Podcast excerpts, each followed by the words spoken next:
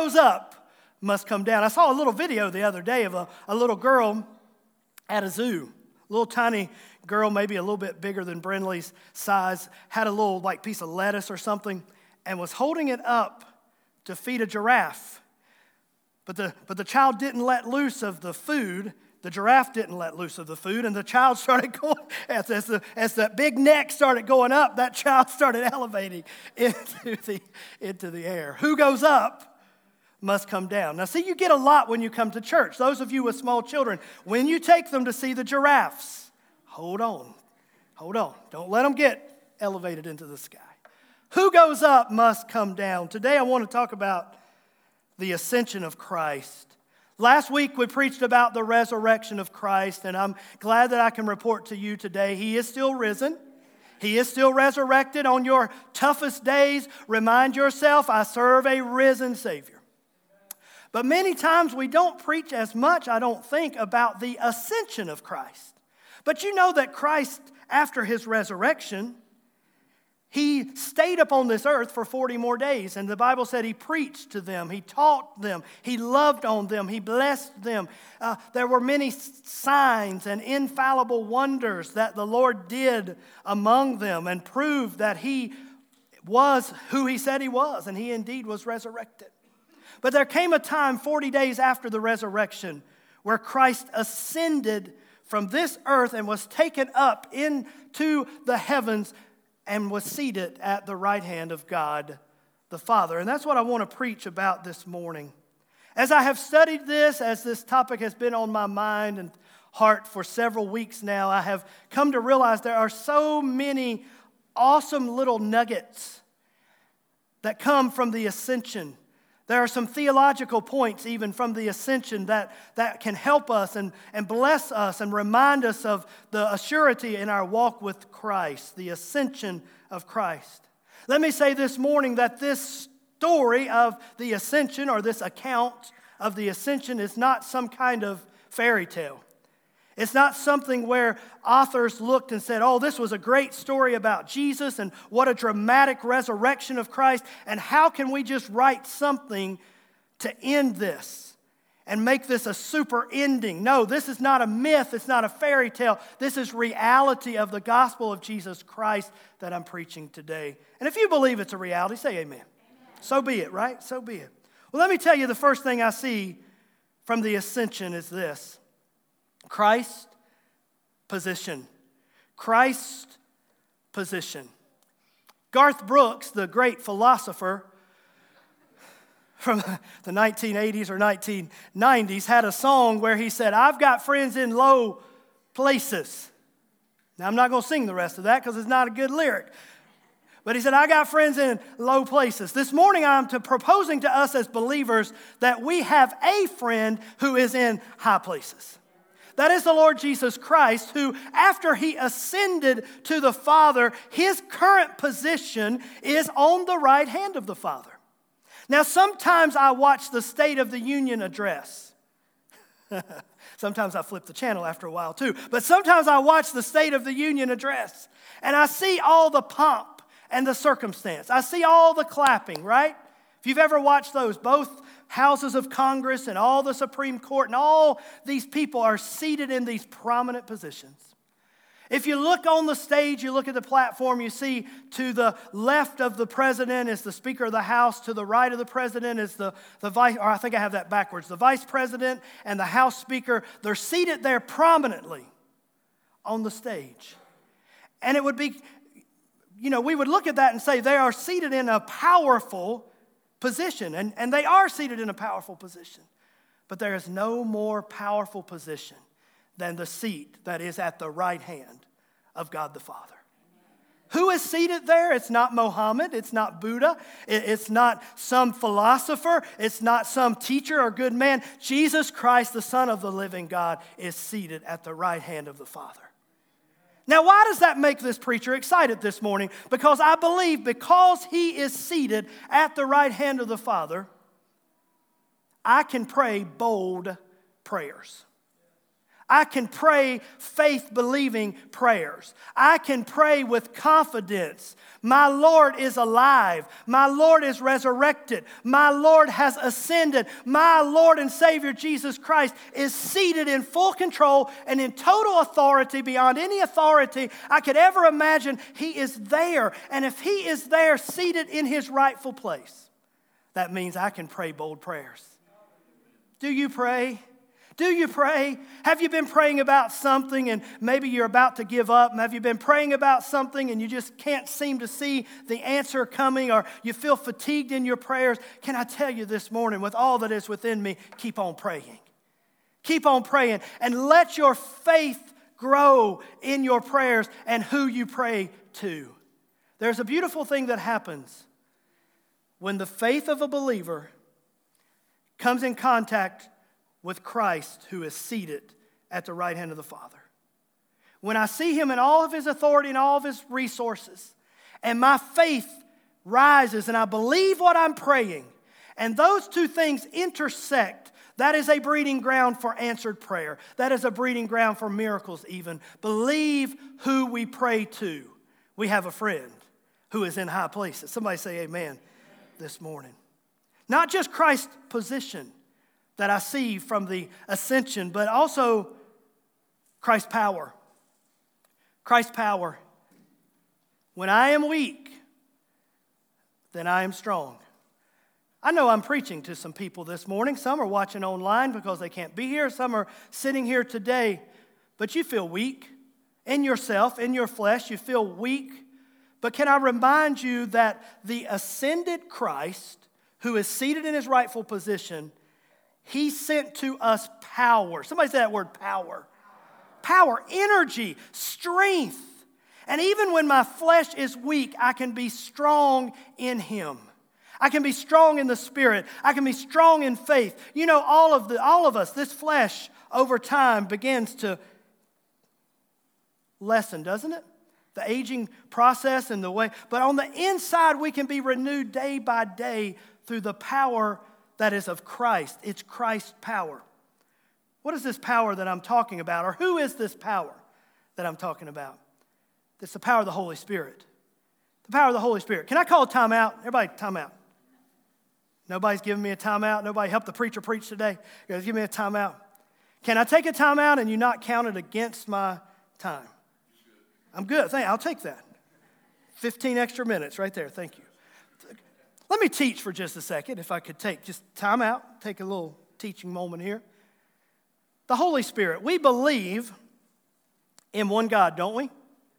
We believe in God the Father, God the Son, God the Holy Spirit. Three persons, one God, right? Monotheistic God in three persons, blessed Trinity God the Father, God the Son, God the Holy Spirit. I want to talk about God the Holy Spirit a little bit this morning.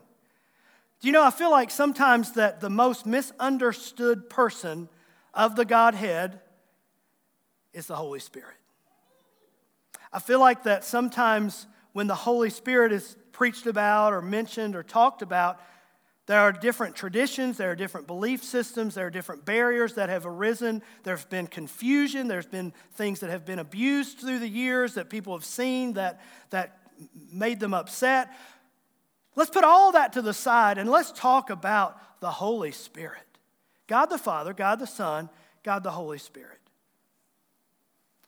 When I talk about Jesus ascending to the Father, one of the proofs that Jesus is at the right hand of the Father is the outpouring of the Holy Spirit in the chapter 2 of Acts. Because Jesus told the disciples, He said, It is expedient that I go away, it's to your benefit that I leave you, that I ascend, because if I go, I will pray to the Father, and He'll send to you another comforter. Who's He talking about? When you see that word comfortable, it's comfort, comforter. it is a capital C, a person. He's talking about the Holy Spirit. He said, When I get to the Father, I will pray to the Father. He will send to you another comforter. How do I know that Christ is indeed where he said he was going to be? He did what he said he was going to do. Because in chapter 2, he poured out the Holy Spirit up on the church. But whose idea is it to pour out the Holy Spirit upon believers?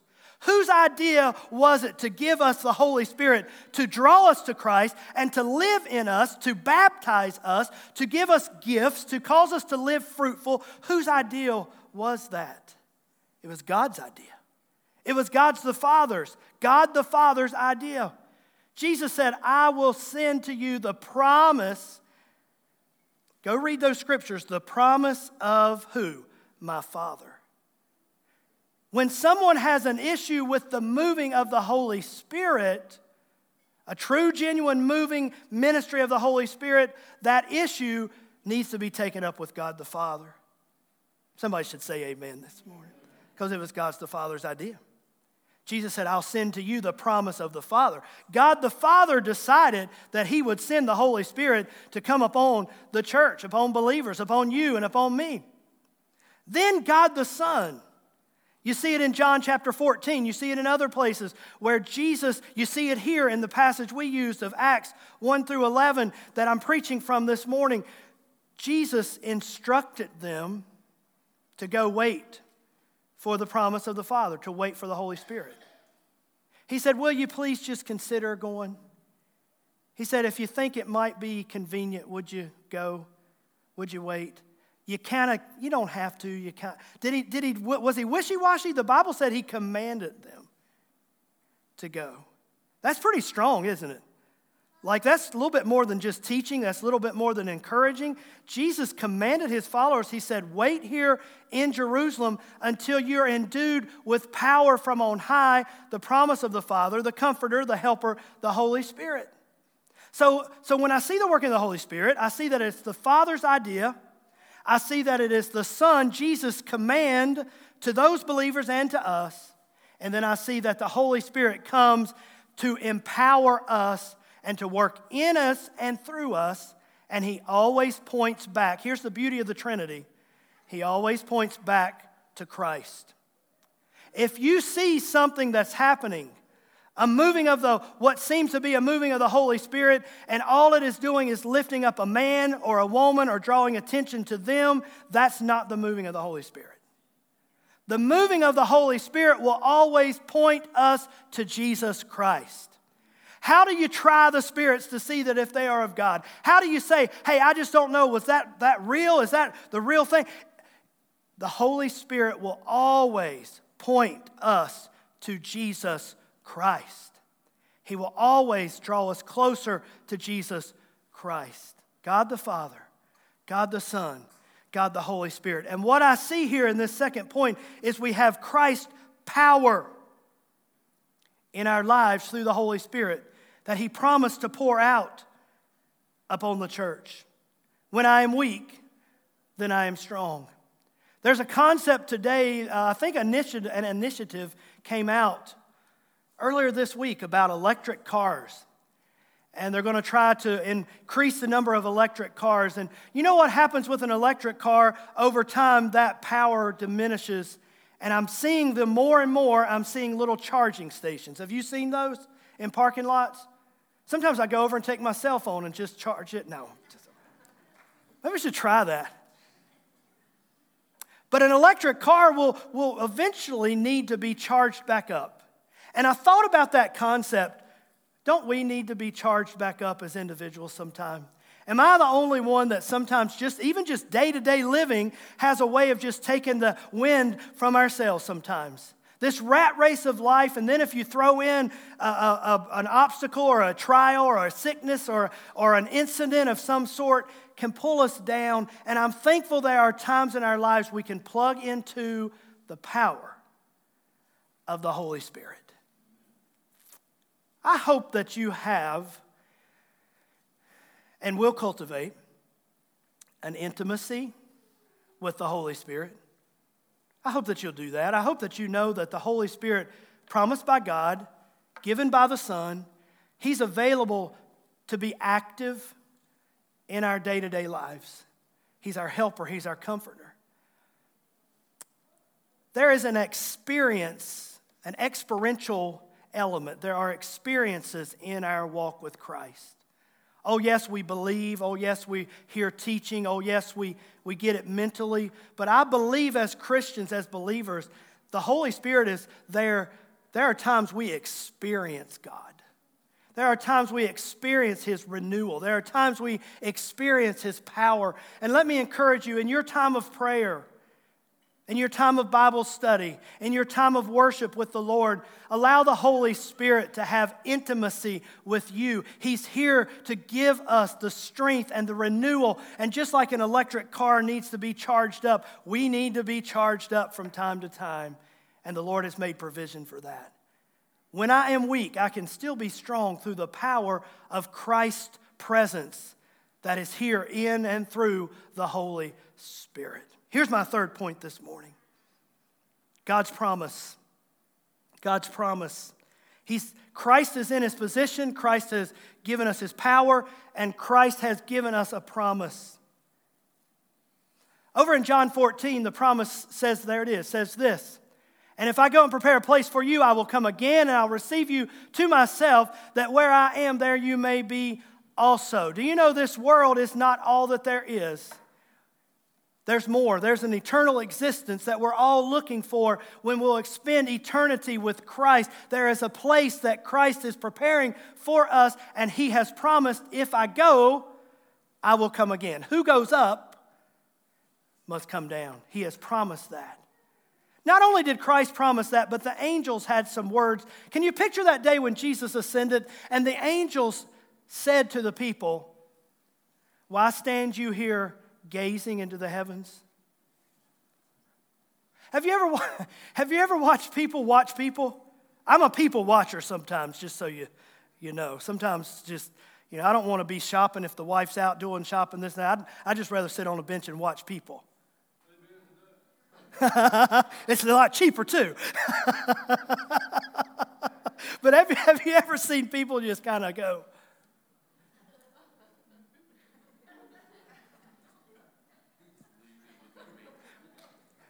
I, th- I think of that all the time when I read that. Why stand you here gazing into the heavens? And I wonder, some of them that day, I mean, that was quite the paradigm shift. Some of them probably were standing there.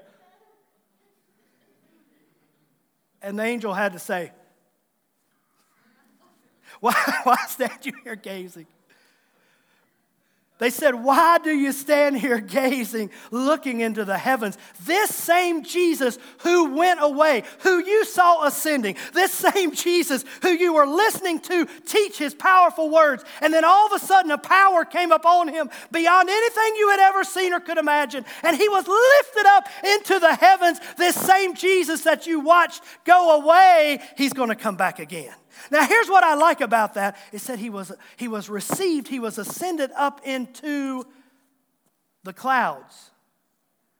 I've been hung up on clouds lately. You heard me preach about clouds about a month or so ago, uh, or while we were downstairs, and I'm, I'm stuck on these clouds. I used to think about that, and they said, this same Jesus who was caught up into the clouds, and I picture kind of a day like today the beautiful blue sky and the beautiful white, fluffy clouds that are floating around. I've always pictured that. And I've always just thought about, okay, yes, he ascended up into the clouds. And that is true, that's partially true. But when you study that out and you begin to think about that and you realize there were clouds that were visible that came up on the scene throughout the Old Testament as being representative of the glory of God. And that started to stir in my mind and in my heart. And I started to realize not only did they see Jesus ascend into the beautiful blue sky and white puffy clouds, they saw Jesus go into the very glory of God. Now, why does that make me happy and why am I up here stomping around about clouds this morning? Because the angel said that the same Jesus who ascended into the very glory of God in the clouds is going to come back in like manner to receive me and you as believers unto himself. That means we have a promise from the ascension that one day we can leave this temporary world that we live in and be transported with him into the very glory and the very presence of God. That's what we're looking for. as believers on this earth, right? We're, we're travelers, we're pilgrims, we're sojourners, we're in search of a, a old songwriter said, of a city yet to, to come. We're looking, what we're looking for, the finality of our salvation arrives in our glorification. That day when Jesus comes in the clouds of glory, and we as believers are risen with him, and this flesh will take on a glorified body so we can handle all the glory. That's what we're looking for. That's the promise that is from the ascension. It's the promise of Jesus' words. And it's the promise of the angel's words. He will come again in the clouds of glory. This morning we have a Christ, a living Christ, who is in a position, means we can pray bold prayers. We have a living Christ who pours out the power of the Holy Spirit upon us. That means that when we need help, help is available to us. And thirdly, we have a promise of His return that gives to me blessed assurance. Blessed assurance, Jesus is mine. And all of these things I've preached about today and everything that I'm not, Jesus is mine. I can live with confidence that I have a great eternal high priest who I can pray to. I can live with confidence that I have a power to help me on my worst days and even on my best days, the Holy Spirit. And I can live with confidence that I have an existence that is to come that I cannot even imagine how great it's going to be. Blessed assurance Jesus is mine. Do you know Jesus today? Is he yours? Do you, do you have that blessed assurance? If you don't have that blessed assurance, you can have that today. You can ask the Lord to forgive your sins, come into your heart and life, become a believer, begin to follow him. Have that blessed assurance as we live this life. I have two closing thoughts that are very theological, very deep. So deep this morning but they were afterthoughts that I felt the Lord just kind of put on my heart. One is this in light of all of this that we've talked about today, live in confidence. That's the first thought live in confidence. Stop second, your, second guessing yourself so much. Stop scratching your head all the time, wringing your hands, worrying, stressing, fretting. Live in confidence in Christ. Is that all right this morning? Is anybody like me? Sometimes my wife can tell me I, I can get wound tight. It's wound tight. Sometimes I can be so wound tight I have a hard time getting to sleep at night. But you know what? If I would live more in the confidence of Christ, I wouldn't be so wound tight. I could relax, right? Live in confidence in Christ. Here's the second thing I believe the Lord put on my heart sleep at night. Wow, Pastor, you are profound today. When you're at the buffet at the Valley Country Cooking over in Harrisonburg today, and somebody says, What did your pastor preach about today? Ah, he told me to sleep tonight. sleep tonight. Christ has it all under control. Christ is, he, he's, he's seated, calm, cool, and collected at the right hand of the Father. The Holy Spirit is here helping us. He's coming back for us. All we have to do is believe and live for Him, except sleep tonight. I can't help but think, as the pastor of this beautiful congregation, and some of you here, some of you online, and sometimes uh, maybe some of you aren't sleeping so well. Sometimes maybe you lay at, wake at night and you worry. And if I'm preaching to you about that this morning, sleep. Put it in the Lord's hands. Get in bed and say, Lord, all right, here it is. And here, here is this, here is that, here are these things. And Lord, I, you know, I, you know I can't do anything about it, but I'm giving them to you. Your, your word tells me to do that. I'm giving them to you. And then sleep at night. Sleep at night. Live confidently and sleep at night. Christ is risen. Christ has ascended. Christ is working. Christ is coming again. Would you stand with me this morning, all over the house? Uh, worship team, if you could get in place for the altar response this morning. Thank you for being in the house of the Lord today. Thank you for being here. Beautiful congregation. God is so good to us. Would you, would you just bow your head all over the building, close your eyes, bow your head, and can we just pray together this morning? If you don't know the Lord as your personal Savior, This altar is open. You can come and pray. We'll pray with you. You can accept the Lord. Prayer team is here. We have pastors here. And you can accept the Lord as your personal Lord and Savior. Maybe He's drawing you and you want to accept Him right where you're at. And you want to pray and say, Lord, forgive me my sins coming into my heart. Find that blessed assurance. It's the best decision you can ever make. Build your life upon Jesus Christ and have that blessed assurance in your life. Maybe you say, Pastor, I'm worrying a lot today. I've got a lot of stress and just feel a little overwhelmed. Let me encourage you to hand it over to the Lord. That's His role, it's His job. It's His, his, his responsibility. And I, I'm not saying that arrogantly, it's His responsibility to help you, to lift that burden and take you through it. And He loves you. And tonight, when you go to sleep, sleep in peace. If you know everything's all right between you and God, give Him your cares and then go to sleep. And sleep in peace. And rest in the Lord. And let your, let your sleep be sweet. I know why you you say, Pastor, why are you preaching about sleep? I don't know. The Holy Spirit just put it on my heart. But I can't help but think that just somebody needs that today. Give it to the Lord and let Him give you rest. Let Him give you rest. Let Him give you rest. Lord, we thank you this morning. God, we thank you for the presence of the Holy Spirit that has been with us and is even still among us. Thank you for reminding us that we're your children, that you love us. Thank you for this beautiful, beautiful account of the Lord Jesus Christ, risen from the dead, ascended to the Father, seated at his right hand living to hear our prayers. So let us pray with faith. Let us pray boldly. Living to pour out the Holy Spirit upon our lives. So let us receive generously.